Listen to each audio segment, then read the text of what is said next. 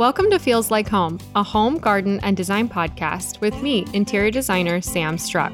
And me, stylist and photographer Eva Kosmas Flores.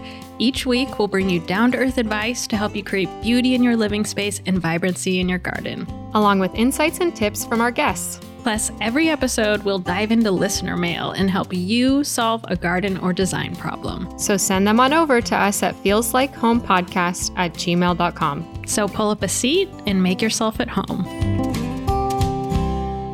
Hello, everyone. I'm Eva. And I'm Sam. And this is the Feels Like Home podcast. And it's our very first episode. Woohoo! Yeah, we're so excited that you're here. And so that for this episode, we're just going to kind of tell you a little bit about who we are. We thought we'd do some background info um, and talk a little bit too about why we decided to start the podcast and also what you can expect to uh, learn from it and what we kind of hope to to share with you guys as we go along. So we're just really excited to be here. We have some really amazing guests um, that we'll be sharing with you too. Yeah, so Sam, I don't know if you want to kick it off, share a little about who you are and what you do. Yeah, my name is Samantha Struck, and I'm the owner and principal designer at Structured Interiors in Hood River, Oregon. I have a small boutique design firm, and we focus on sort of middle to high-end or high, large-scale, I guess, residential projects in Hood River. What got you interested in design, I guess? Oh, man, that's a longer question. Um, let's see. Well, when I was a little, wee little girl, uh, actually it was in high school, I sort of started developing a passion for interiors as an offshoot of taking drafting classes in high school and then also tech theater. Wait, your high school had drafting classes? Yeah, totally. So I was the only girl to complete the full like set of drafting classes. And we draw anything from like engineering based stuff, like literally a nut or a bolt in C A D, all the way through, uh, yeah, space planning in house and residential drafting. So started in high school doing drafting and then also did tech theater where you would learn like construction methodologies for set design and stuff. So I initially thought that I would do theater design. That was like the pinnacle. I was like, this is it. If I can design movie sets and stages for the rest of my life, it's great. Mm-hmm. But I did not want to have to move far away from my family. So yeah. We're all pretty much in Oregon. And um, I love just kind of the deep roots that my family has here. So decided to kind of look uh, at different design options and ended up at Oregon State University for uh, interior design. So I have a Bachelor of Science in interior design. And then um, after I graduated, lived in Singapore for a couple years, did design fresh out of school, mostly just did drafting, floor plans, um, assistant design work. And then um, after that, moved back to Oregon, worked in the Portland area for a while, and then had an opportunity to move back to Hood River, where my husband's originally from, so that he could apprentice and take over our family's fifth generation orchard. Which is so beautiful. Uh, like, it's like a fairy tale. I went to Sam's house a couple weeks ago, and so you like get off the highway, you like drive down this like path that's like lined with these like, well, now because it's fall when we're recording, like golden uh maple trees, and then you get into the apple orchard and you just drive by these rows of trees and, you know, again, like all the fall colors happening, and then there's just like Sam's beautiful house that she built like a couple years ago, like right at the end, and it's right by the Columbia River, so there's also like huge uh river nearby, so it's like a, a little fairy tale. I'm definitely going to visit a lot when I live Anytime. in that area. Yeah, so once we moved to Hood River full time and my husband, you know, started a hard cider business, we had my first son, and then after we had our first son, Granger, he we decided to I took a couple years off of design in general and sort of just really pressed pause to decide what it was that I wanted for my family and for myself. And through the word of mouth in a small town, people started just asking or hearing that I did design, and so they were like, Sam, can you help me with this kitchen? Or can you help me with this bathroom? And it sort of just spiraled into more and more work to where I was like, I think I'm supposed to like start a business and maybe have an office and like maybe be a legit design company. So uh, that started right around twenty fifteen. And then from there, we've just like evolved into a kind of a team of five of us and really just provide beautiful spaces to people throughout the Columbia Gorge. And Sam is working on uh, designing the interior of my new house. Yes. So excited. um, yeah, you're amazing. And I love all that you do. And your house is so cool. Oh, thank you. Thank you. That means a lot. Yeah. It's, it was really special to get to design your own house. I feel like I, I thought I knew a lot about design and construction, but then once you build your own house and you can actually like experience what the client experiences, I feel like it totally changed how we approach our projects. So, because when was your house finished that you're in now? It was September of twenty twenty. Wow. Yeah. Wow. That's moving during here. The pandemic was probably crazy. Oh my gosh. Yeah. It was a lot. And thankfully I literally only had to move like less than a mile down the road. So I lived on the, we lived on the farm while we were building the house, mm-hmm. but I also had my second baby boy during that time. So we moved when Penn was probably four weeks old. Ooh, it was, that's rough. I do not recommend it. Yeah. But it was good. Yeah. And your house is amazing. Thank you. Yeah. So why don't you tell everyone a little bit about you? Okay. Only because you asked so nicely. My name is Eva. I'm a photographer by trade, stylist, blogger. Uh, I love food, do uh, food blogging, food photography, and I've written a couple cookbooks. I really love gardening. And I also really love interior design as well. My parents had a Greek restaurant growing up, so that's kind of where all my food stuff started.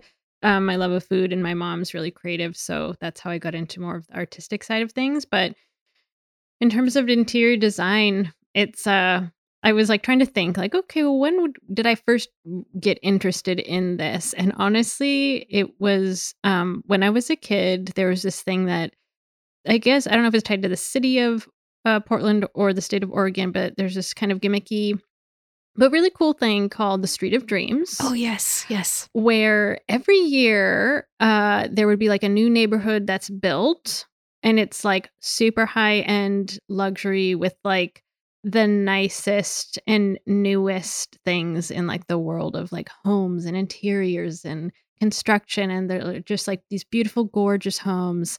And every summer for like a week, they open it up to the public, so you can like buy your ticket to the Street of Dreams, and you go in the house and you get to walk through every house in the neighborhood and every room. And then in the garage of the house, they have like booklets to all the vendors and stuff so that they can like show off, you know, like this is where we got the, these beautiful window casements or whatever. But I was obsessed with it as a kid. So I had this like bag in my closet where I would hoard the brochures of all the like cool vendors that I found, even when I was like very small, or it's like no eight year old like needs to know about like quartz countertops. But I was keeping my favorites. Um, and I still do have that in my closet in my bedroom at home. No way. Yeah. Because we would go every summer. It was like super exciting and I loved it. So it was, I think, my first taste of just like loving how being in a really beautiful space can make you feel and just like affect your mood. And because it just, oh, I just loved it so much. And so then, you know, as I got older, you know, I started doing food photography for work, and I started doing workshops through that. And so I would basically go to a location, rent like a really beautiful house, um, have guests from all over the world come and teach them. But a really fun part of that was hunting down and finding these really lovely venues, because, you know, when you're doing photography and teaching photography, it's a lot more encouraging for the students to take really cool photos if they can, or sorry, to take photos that look really beautiful off the bat, because it's in a super beautiful environment. So finding these really lovely places also kind of fed into that interest in interior design. And then when we bought our house here in Portland, like eight years ago, because at the time I grew up here in Oregon as well. Uh, and then I went to school in Los Angeles, and my husband and I lived there for a few years. Uh, and then we moved back up here to Portland about seven and a half, eight years ago, and got this like nineteen thirty-seven kind of like English cottagey type house, which has like great bones, but uh, design wise inside, it was just very like nineties, and like every room was painted like an insanely different color, and all the wood work was like super orangey finished, like high gloss stuff. It was a little bit rough, but um, that was really exciting for me because I finally got to like have a space of my own that I really could go to town on and like decorate and redo to like exactly how I wanted it. Because I'm a very visual person with like my job, you know, that's kind of like what I do. So I am really affected by where what I'm looking at, right? So when I'm in like a really unattractive space or the colors are like super bright, it kind of like makes me anxious or, you know, like makes right. me feel frustrated. So I just wanted to have a place that really felt like home to me. So being able to do that here um, has been so awesome. Um, because, you know, I'm sure a lot of people who've been renting their whole lives, like you understand that it can be really frustrating when you feel like you can't totally transform or do what you really want to do. So having our very first house was just such, oh, it was just a really wonderful experience to be able to really do what we wanted. And then that's probably, I think, like kind of how I got so interested in like interior design. And with gardening, my parents were both avid gardeners. And so I grew up helping in the yard, and I just have always loved plants, and that's continued on here to our house too. That's great. Yeah, your house we are currently sitting in right this minute as we are recording. And you have done a lot of work to your house based on what you just told me it looked like when you purchased it. There's some really beautiful clay plaster walls. There's a lot of updates that you guys have put into the kitchen yeah. and various spaces, your room upstairs in particular. So you guys have done a lot to really put your fingerprint on this place, and it's lovely. Thank Jeremy you. Is a masterful craftsman. Yeah. Jeremy had to learn so much stuff because I wanted, you know, like a lot of wood things. But, you know, when you were talking custom woodworking and things, stuff like that can get super expensive really quickly. So it was like, Jeremy, can you learn to build this? So it's like actually within our budget. Yeah. And then he did. And he's actually really good at stuff now. So. Yeah. I love that about you guys. It's, you know, on my side of the table, we design things that other people bring to fruition, whereas like you guys have really gotten in it and like brought your own vision to life. And that's like awesome. And I commend you on that one. Thank you. Yeah. Yeah. So that's kind of like us and like who we are, what our backgrounds are. And, you know, we we wanted to start this podcast because we both are obsessed with design, obviously. Yes. Um, love gardening, love plants. And also we're both really interested in sustainability. And we felt like that was also kind of a voice that was maybe missing or especially in the podcast realm. So there are a lot of like podcasts about design and stuff, but not so much on like also incorporating sustainability, kind of looking towards the future and like how can we make things beautiful, but also functional and good for our environment as right. well. And that's yeah. really important to both of us. Totally. I think also I, um, in thinking about why, what was my why for saying yes to this with you and, and kind of what would we put out there? What do we have to say? I felt like I think that design can sometimes be such an overwhelming thing for people to grasp or, you know, it's not uncommon for us to get questions on our team all the time, just sort of like, what, where is the starting point? How do we do this or that or what? I feel so overwhelmed. There's so many spaces that I want to be able to approach or tackle. And I'm a big believer in design being approachable and for people to have access to information and access to design resources in a way that is just helpful. So I don't know. I feel like the, my reason for starting, in addition to everything you just said, Eva, was that I just wanted to be a resource and like use the fact that this is a sphere that I work in and give whatever I can back to anyone that's interested in learning more. And yeah. Yeah, we yeah, that's a really good point. It's like we don't want to just talk about it from like a high end, like which I do feel like happens a lot too, is like just talking about the best of the best. And it's like, well, that's amazing, but like not everyone has that resource to make that level of design happen. So right. we really want to also make sure that this is approachable and helpful for everyone, regardless of like where they live or what their budget is, that it's like you don't have to have like a crazy amount of money to hire like the best in the design world to have a lovely home that feels right. you know, comfortable and happy and beautiful and joyful to you. Right. Yeah. That's great.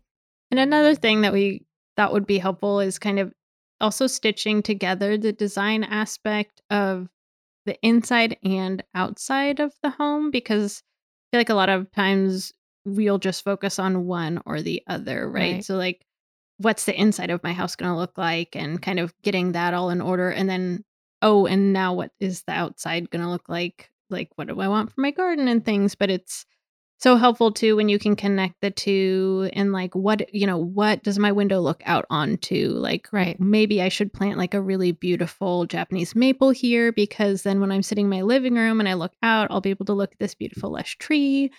And, um, you know, kind of trying to tie in the two together. Right. Rather than just an interior design, you know, topic, or just a garden topic. It's like, you know, both of those spaces are part of your home, right? So it's helpful to to think about both of them instead of just keeping them constantly separate. Right.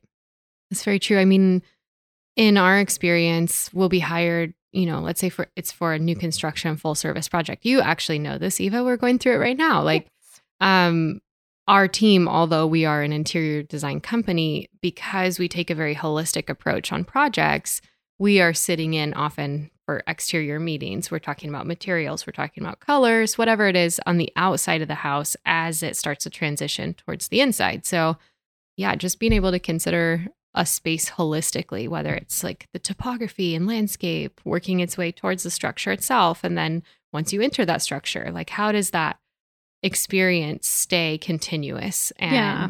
harmonize with each other? Yeah, exactly. Because it's like you don't want like, you know, a totally different feel going from inside to outside. Like the inside of the house is just like totally super modern, and then you right. go outside and it's just like no manicuring at all and looks like crazy and very unkempt. Like you want it to feel kind of like seamless, you know, and, and in line with what you want, right? Because that's right. also kind of the whole point of the title of the podcast is you want it to feel like home to right. you, like whatever that feels like to you. Yeah, that was kind of why we decided to to start it. And then just like general interests, I haven't something that I did when I was younger that I've recently taken up again and gotten really into, and that's knitting. So I've been knitting a yes. lot, another yes. passion of mine. Actually, just kind of general any craft. I'm a little bit of a like craft hoarder. Well, I will try anything, but most of the time I lose interest pretty quickly, even though I've like gotten all the like bells and whistles for that thing. So I've yes. like tried wood carving and stone carving and printmaking and pastels and oil painting, but the th- few things that have stuck are definitely like, well, like pastry art, because I like cooking. So like I already told Sam all about like my fondant uh, cookie cutters I'm really excited about using for pie pastry cutouts yes. and stuff. Um, but then also knitting is like a big passion. Really loving knitting and crafting. I know. I think I mentioned to you, like my, I grew up with my grandma learning to knit um, in Ireland before she immigrated here. And she tried to teach me how to knit, and I failed miserably at it. Like, I just can't. I start with however many stitches, and I somehow end at one every time. So I just make triangles. That's it. I'm sorry, Grandma. I failed. Yeah. Um, but it's not my not my thing. Yeah. But everyone, it is amazing. Everyone has a skill. Yes. You're actually sitting in one of the sweaters you knit. I correct? did. I knit this sweater. See, that's incredible. But I did knit a lot of really bad sweaters before. This is my fourth one, and it's the only one that I will wear, because the other ones all either had like a weird holes because I was dropping stitches, or like uh, several have like one a sleeve is noticeably longer than the other sleeve. Oh, wow. Yeah. So it's just like, mm. But you kept going. But I did. That's impressive. Yes. It's a lot of, uh, you should have to accept that failure is part of getting better. Yeah. Like really anything. That's a tough one for me. I feel like if I'm, I, if I tried to make a sweater and I did a terrible job at it, I would just like, okay, next, next hobby. Yeah. It is really frustrating when you spent like hours and hours and hours on something, and then you put it on afterwards and you're like, this doesn't look good. Like I just spent all this time on yeah. it, and it's pretty ugly. Oh. Uh, but you know, the nice thing about knitting though is it's like so reusable. So it's like, well, that's fine. I could just like pull the thread on this, re-spin this thread, and make something else that's going to look cool. Yeah, that's great. I guess for me, um, in terms of interests and hobbies, there's like two periods of time that I can think back on my life. There's pre-children and post-children, right? So pre-children, I loved to sew. So oh, I like awesome. would sew pretty much anything. I sewed all the bridesmaids' dresses in my wedding and my husband's like vests that he wore what? and all the ties that the men wore. I was obsessed with sewing and oh. would sew. Like, I remember sewing my prom dress when I was in high school and just like loved doing it. That is a skill that I would love to have. My mom has tried to teach me to sew so many times, but I cannot thread the sewing machine. Every time I think I've threaded it, I start sewing and the thread, like, it just flies off. And so I just threading gave up. Machine is what you need. Oh my God. That's a thing. You so that. That's what I have uh, in my garage collecting dust. But anyways, um, yeah, so I really love to sew. And I used to do like a lot of like, paper crafts and Cricut stuff. Um, too, like, I don't, I don't even remember what I used to use that thing for, but I'd use it for a lot of different crafts. And then let's see what else, uh, jewelry making, like went through Whoa. a season of jewelry making. And then pretty much similar to you, like craft hoarder, serial craft hoarding. There's just a lot of different storage bins, boxes of different crafts that I used to do, but post kids, I would say my current hobbies and interests. Well, number one, we live on an orchard. So um, a lot of our extra time is preoccupied with kind of orchard maintenance or just helping with my husband started a hard cider business when we moved to Hood River. So we're kind of tied up into cider pressing and cider making intermittently throughout the year. And then um really just essentially the hobbies or interests of my children. So my oldest really loves geology and mineralogy. Eva, you know this. You yes. guys got him this like really beautiful crystal poster yes. that he's going to like flip out over when I go home. And he's only six years old, but he loves geology so much. Oh, yes. It's he's obsessed. It's so very cute. I'm pretty sure at this point, if you held up a rock, I could tell you what it is. So I we had some friends over a few weeks ago and Uh, Granger was like, this one is that, and he would forget. And so I'd be like, yes, sunset aura, crystal, quartz, whatever. And we went through like a series of ten of them. And um, one of our friends was like, wow, you you must really like this a lot too. And I was like, well, uh, my son does. So I inherently know all, all about it now. So it's like, that's impressive. But anyways, yeah. So a lot of just time with family, time on the orchard, really just um, trying to cultivate community in the in our little community, in our small town. So I really love just getting to know different people or what's going on in our little town and kind of be plugged into the current affair, affairs and events there. Yeah. And so. I, I love that feeling. I love that small town vibe. Like, you know, we, Jeremy and I live in Portland right now, but we are working on building a house out in like Stevenson area in the Columbia River Gorge. So not too far from where Sam is. Yep. And Sam's our interior designer, which I think I already mentioned, but um, I'm really excited to move out there and just have that nice small town feeling. What's it called? Gilmore Girls. I want to I yes. want to live a Gilmore Girls life. Well, I feel like we're kind of partway there because now you're going to build your house like complete opposite of the river where I am. So we'd like joke, oh, I'll wave to you from across the river and stuff. And so there's this like really sweet vibe that yeah. Hood River, Stevenson, that whole area has. But then you and I in particular for being like river sisters mm-hmm. across the across the river from each other. I'll have to see if we can, if because our friends have a telescope that they jokingly are like, well, we never use it. You guys can have it when you move out there. I'll Do have it. to see if I can see your house and like you can set up telescopes yes. and wave at each other. Yeah, that'd be great. That would be amazing. I bet Granger would love it. Oh, yes. He'd be totally into that. He also wants to be a pirate. So that like telescope would be right up his alley. Fits right in. Yes. And so this episode is just me and Sam, kind of like a fun intro. And there will be episodes like this, like every like um, two or three episodes. It'll be me and Sam chatting and sharing about a subject with you. But we're also going to have guests on the show, too, that Woo-hoo. we're yeah really excited about. So range of experts, you know, from the world of interior design and gardening and landscaping and, and all that fun stuff. Sustainability, yes. green building, Excellent. really anything that has to do with a home. Yeah, yeah. Exactly.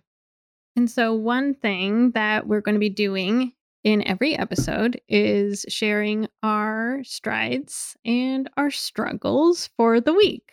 Um, this episode, we kind of kind of put it towards the end of the, the podcast episode because you didn't know us yet, or hypothetically, you perhaps do not know us yet. So we thought it'd be weird to just start talking about what we were doing right now. Um, but in future episodes, we'll just kind of put this at the beginning as a kind of like fun, hey, this is what's going on yeah. kind of situation. Yeah. So I'll go ahead and start. As far as my stride, uh, the exteriors are coming together on the Yay. house. Yeah. Um, and Sam's been part of these meetings that have been going on on Zoom with our architect, but really dialing in um, for the new house that we're building in Stevenson, what the outside is looking like, and it's really coming together. Uh, we ended up going with like vertical siding that's pretty much black, because Jeremy and I went to Iceland over the summer and we got really inspired by the traditional Icelandic houses there, which are just like vertical black siding, but with white trim, which is really pretty. We'd love to do white trim, but unfortunately we're in this place called the National Scenic Area, which Sam knows all about. It's like basically uh, a zone where there's really strict building guidelines about what buildings can look like because you want to preserve the natural beauty of the area and not have like a red house like stand out. Um, so we can't do white trim, which is totally fine, but uh, it's just going to be, yeah, really elegant, slick, black structure with really dark stone along the water line that it's going to look pretty great. So I'm, I was just really excited to see yeah. it kind of take shape. And in the mock-ups that Dylan, our architect, made, it was... It just felt really good to see that. Yes. Yeah. So my stride for this week is that we signed a new project in Hood River, Yay. which is great. Literally contract signed today. And we're really looking forward to it. I think, you know, we've just been in like crazy flux this year with the business. And so um, we're starting to kind of reach that point where we get to be a little bit more selective about the projects that we get, which is such a privilege. And I feel so grateful for that. But um, it's got a really good build team that's on it, and we're just really excited to get to play with this house. Yeah, that's always nice when you get to that point in your like creative career, because I had like the same thing with food photography as well, like when instead of just saying yes because you were like, well, I just need this client or this new job, you get to really be choosy about picking the ones that are really right for you and right. stuff that you're actually really excited about. It feels really good. Yeah, no, it's great. We're really looking forward to getting into it, and we'll be doing a kickoff meeting actually tomorrow, and then nice. kind of gearing up on it. So it's exciting. Yay. Cool. So let's talk about struggles. Yes, the struggles. My struggle is uh, this is now pruning season. So actually one of the questions that we were submitted for listener mail was about pruning, but I'm just going to kind of talk about it in here because it is my current struggle. Uh, pruning for a lot of plants is best done when the plant is dormant. So right now in January, it's total prime dormancy time here in the Northwest. So my grapevine, which is like absolutely insane, I need to trim back so badly.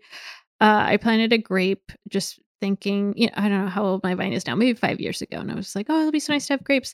Um, you know, I'll just like trim it a little, it'll be fine. But I did not realize that you really have to trim grapevine, grapevines so aggressively once they get to a certain age, because they will take over. Like I can't even walk through half my garden in the summer because the vines grow so fast and just take over. Like I have, or I had these nice little like rows between my vegetables with pretty stone pavers, but the grapevines are just so aggressive that they took over the entire one of my like four garden rows. So I just can't even go down that in the summer. So I really need to buckle down and prune the heck out of this grapevine, which also then was just going so crazy that I didn't even realize it had, one of the vines was touching the ground near our beehive and grew roots there. So now it's rooted in two different places. Oh, geez. So I'm like debating, like, should I dig up this cut, like cut it from the main root and dig that up and give it to a friend or something, or save it for when we move to Stevenson and just cut up the rooted one that's smaller and leave the other one behind.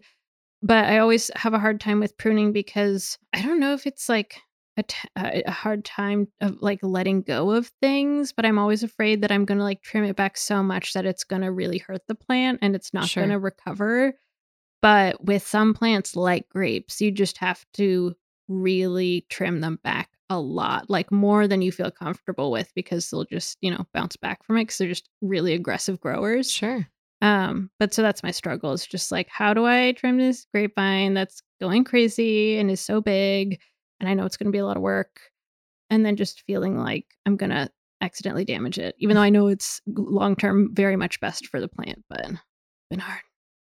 I cannot relate about landscaping stuff right this second, because our house, um, even though we finished it last year, we just are working with a landscape architect right now to get oh, our nice. plan put together. Yay. So that'll be next spring that we roll out sort of the plan around the house. Um, the goal was just to get in the house with new baby. So yeah. um, our current landscape literally is just like all scotch broom and blackberries. So oh, man. it's exciting. Yeah. Well, that's going to be great though, when you get all that stuff out yeah. and then nice new plants in. If you need a grapevine, I can help um, you out with that. We have like a few wild grapevines that are from when the farm was like, I don't know, first or second generation. Oh, so, so we cool. have like wild Concord grapes ah. and different grapes that have just were let go in the farm. That's so awesome. And they are wild. So are they um, like tucked away in the forest, or are they still kind of by the house? At they're area? by. So if you're like driving down to our house mm-hmm. um, and then you kind of, there's like a Y on our property. And if you go left on the Y, that's where you get to my mother-in-law and the cider facility. It's there's like this wood bridge. Uh, but if you hang a right and you head to our house, then you follow kind of parallel to the train tracks, and they're literally between the train tracks and the road right there. So that oh, entire so like neat. run on the way to our house is like just tons of Concord grapes. So I don't think I need any more grapevines. You don't need grapevines. Sorry. If I have any other cuttings, I'll brainstorm. I could probably do rose cuttings. Got some pretty oh, great yeah. David Austin roses, and they're very fragrant. So our site is a little bit complicated because we are on a septic there, obviously, because we're removed from the city. Um, and our septic takes up almost our entire plot. So wow. like the drain lines and the tank. So I all I know about it is that we can't have anything that like has deep roots. Okay. Because it'll crush the lines. Got so it. whatever that, that means. Yeah. De- definitely no trees. Probably no large shrubs, but maybe smaller shrubs. Yes. But I'm sure your landscape arch- architect will know, and they'll be able to figure that out you for know, you. She is great. Um, but I'm kind of a lost cause when it comes to plants. So don't judge me, guys. Sorry. I try. It's fine. But maybe you can teach me how to do this better. Yes, I will. I will be at your house waiting for you. Great. Wake up and be like, why are you here? Great. That's awesome. That's what I need. Excellent. Cool. So then for my struggle, um, I think kind of the biggest hurdle that we're up against right now, mostly business related, is uh, just supply chain issues and material shortages and delays. So we've just really had a tough last, you know, six to eight months of anything that we're picking or selecting on a project, really not knowing if it's going to show up on time or if it's just going to like randomly get discontinued. So that's made this year super challenging, and it's not fun to navigate, but yeah. we're seeing like things slowly make a turn and things kind of get a little bit more steady. But yeah, it's just been kind of wild to have to help builders navigate getting product to the job site, especially in a small town. Like even labor shortages in the Portland area have made it difficult to get drivers to deliver product out to Hood River. So yeah, because that's like a, an hour and a half drive from the right. city. Yeah. So, you know, oftentimes product will come into Portland, but then it'll sit there for two, three weeks before we can get it out to Hood River, unless we figure out a company to go pick it up or whatever. So it's not like glamorous work, but it's definitely a big issue in the build world right this second. Yeah. I'm a little nervous about that for our building project in Stevenson, but I'm I know that with our team, like we're also conscious of the fact that everything's taking like twice as long right. as normal, that we'll be able to figure it out. And we have so much time. Yes. Do, so time is on your side, my friend. Yay. That's good. So now we're going to dive into some listener mail. Cool. And if you would like to submit a question, we would absolutely love to answer it here. It can be anything about interior design, garden, home. You can send it over to feelslikeHomePodcast at gmail dot com. And feel free to be super descriptive, especially if it's like a space you need help with. Like the more descriptions you can give, the better. And even better, if you can attach a photo, we'll be able yes. to be, yeah, really accurate with um, giving you tips on that space too. So feel free to send it over. So we're going to be doing an interior question and a gardening question. Yes. So I'll go ahead and start off with the gardening question. And this is submitted by Lee from L A. And she asks, what are the best fruits or vegetables to plant that don't take a lot of water or maintenance?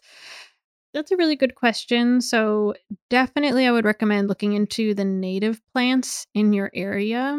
So Lee, you're in Los Angeles. Um, so prickly pear cactuses are going to be great. Those are uh, fruiting cacti that give you these super delicious, juicy, sweet fruits. But if you want non-natives, citrus goes grows really well in L A. Doesn't need as much water. Basically, if you are planting like a shrub or a tree, it's gonna usually need less water than something like a tomato plant. You know, like vegetable gardens tend to need more water.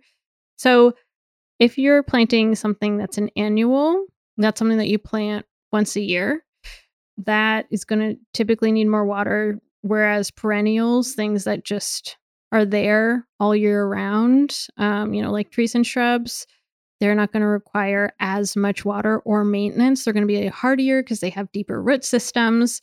Whereas when a plant has a really shallow root system, it's a lot more sensitive to drought. So it needs a ton more water.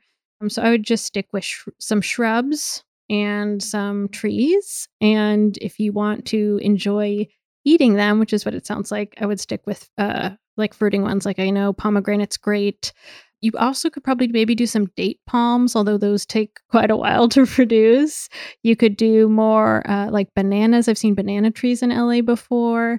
So just kind of keeping in mind tropical plants, plants that survive in really hot, dry environments and are like more tree shrub oriented, because basically any sort of vegetable you plant, even if it is heat loving, like a tomato or a pepper or an eggplant, you know, you can blast those with sun all day, but they do definitely require a lot of watering maintenance. So if you do decide to go with those, just keep in mind it's going to be a little bit more work, but yeah. Right. Um, okay. So an interior design question submitted by Alyssa in Hood River, actually. Your question was, how to implement storage in a super open floor plan that has no built-ins. So this is a little bit of a tough question to answer without like pictures or a layout. So I'll have to speak in generalities here a little bit. Um, you know, I think in general, I tend to avoid adding a ton of visual obstructions to a huge open room or an open space in general. So I would be hesitant to add like big bookcases or aftermarket cabinets. Um, if we're talking about storing, you know, kid stuff or coats or boots or things that you essentially want hidden. Now, if you're wanting to store beautiful things, antiques, collectibles, I think that's a little bit different because you can typically do something that's clear, like mm-hmm. bookshelves that have open space. So it doesn't feel quite as visually heavy. But then aside from more beautiful things that you'd be storing, if we're just talking about like nuts and bolts, functional storage for a family, I would tend to look for it within the pieces that we already have in the room. So if we're talking about um, a couch, I would look for a couch that like has lift up storage in um, part of the chase, or like you can put toys in there, blankets in there, for example, or coffee tables that yeah. have storage built into them. So really look for pieces that you can, that can serve a dual purpose for your family or for whatever storage you're trying to look for. And then I also think that you can add storage in uh, big rooms by making, like essentially furring out the wall and making it like s- two feet deep and building out that entire wall system in a way that looks more like cabinetry or finished. So mm-hmm. let's say it's like a media cabinet or a media section that has a T V and cabinets with it, but then goes into tall storage where you can hang coats, boots, you know, put all the things that you need for your family kind of hidden away. But then that wall system reads as an entire system rather than it just being like a tall cabinet stuck against the wall. Does that make sense? Yeah. So it's like kind of like a cohesive thing. Is it kind of like the stuff you look at at Crate and Barrel where it's like a shelf kind of like set thing yes. that comes together. Modular. Yeah, right? modular, yes. So you can create an entire system that feels connected to the space itself. Mm-hmm. Um, that doesn't read like this really heavy thing that you just stuck against a wall that sticks out into the room in a way that feels weird. Yeah. So storage is always a really tricky one. I feel like a lot of our a lot of our work in Hood River is based around mudrooms and just storage needs in general. We have like pretty wide seasonal shifts with like, so we've got a lot of, you know, we've got a river and then two mountains on either one, well, one mon- mountain on either side of the river. So um, we've got lots of like snowboarding, ski gear. We've got river sports, so kiteboarding, windsurfing, and oftentimes people want to be able to pull some of that gear into the house, whether it's like coats or yeah. hats or gloves or ski pants or boots or whatever. So some of that, yes, is mitigated through the garage, but then the rest of it, like people have in their space. So it's funny because I we joke in the office, like people come to us mostly to design their mudroom and then they end up designing the rest of their house as a result. So um, storage is kind of a big deal, and it's If it's difficult to assess like exactly where to put it or how we'd integrate it without a picture. So send us pictures. Yeah, send us those pictures. I know like uh, for this first uh, session of listener mail, I put out a call out on Instagram because we, uh, you know, we haven't started it yet. Yes. So so we had like short little ans- uh, questions. But yeah, feel free to submit detailed questions and send us pics of that space. Right. Uh, feels like home podcast at gmail dot com. Yes. Um, and then about storage stuff, like end table storage is so hard to find yes. now. Like Jeremy is literally building us an end table right now that has storage built into it because we couldn't find one on the internet that was like decent, because they're all either have no storage and are just like a fancy brass like stand, or right. they have open shelving. And like for me, the whole point is like I want to be able to put all my like whatever my current knitting project is, which just looks like a bunch of tangled yarn, like away and out of sight. Right. But I don't want it to be an open shelf, so I have to like look at it the whole time. So please, people making furniture, make more end tables that have like closed doors so you don't have to look at all the stuff that's inside of right. it. Right. Or just dual purpose furniture too. I feel like yeah. that's lacking in general as well. So let's make some really awesome coffee tables and sofas, or you know, sofas with pull-out drawers instead of Ugh. like lift tops. That's yes. like a brilliant idea. If you could make the skirt of a sofa pull out as a drawer rather than having to lift the chase, like that would be so nice. Brilliant for families. So I feel like we're constantly putting Penn's toys away all the time because I just don't like seeing them all the time. Yeah, so, yeah. Yeah. Oh, another n- a nice storage option that looks nice and is pretty effective are like lidded woven baskets. Yes. You can like find really cute woven baskets all over the internet, Etsy, whatever, but they need to have a lid. Otherwise you're still looking at the top of whatever you've stuffed into the right. basket. Yeah. Yeah. I think other, let's see, any other random storage solutions for big spaces. I'm always a big fan of like an entry section that has yeah. like hooks, cubbies. Yes, you know? Especially for shoes, because I feel like those always just pile up by the door and then you end up tripping right. on them. It just looks really cluttered. Yeah, a cubby to like shove the shoes in is key. Right. Yeah. Yeah. Well, thanks for sending in those questions, everybody. We got a lot of questions submitted. So uh, we'll also be answering some of those nice short and sweet questions on our Instagram uh, as well. So you can find find some fun answers if you submitted something or you just want to keep learning. We're at Feels Like Home Podcast on Instagram as well. Awesome. And I think that's everything for our first episode. Woo-hoo! I feel like we talked a lot longer than we thought we would. But yeah. Yeah. I had fun. And Me I'm, too. I'm really excited to share this with you guys. So thank you so much for listening and for being here. We really appreciate it. We're really excited about the guests that we have too lined up. So yeah, it's going to be really special. Yeah. We have um, some pretty, pretty great guests. Jessica Helgerson. Mm-hmm. And Brian Thackeray from J R A. Mm-hmm. So we've got a little bit of interior design and a, a little bit of um, like sustainability in design as well. So yeah, be really interesting. So, yes. Yeah. These are a few of our favorite things. Exactly. uh, all right. Well, thanks guys. Take care and we'll talk to you again soon. Bye. Bye. please rate, review, and subscribe. It really helps. You can find our show notes with resources and links at feels like home podcast dot com. For design advice, send in your listener mail at feels like home podcast at gmail dot com. And you can also find us on Instagram at feels like home podcast. The Feels Like Home podcast is produced by Jeremiah Flores and hosted by interior designer Sam Struck and stylist and photographer Eva Kosmas Flores. Thanks so much for tuning in, and stay cozy, friends.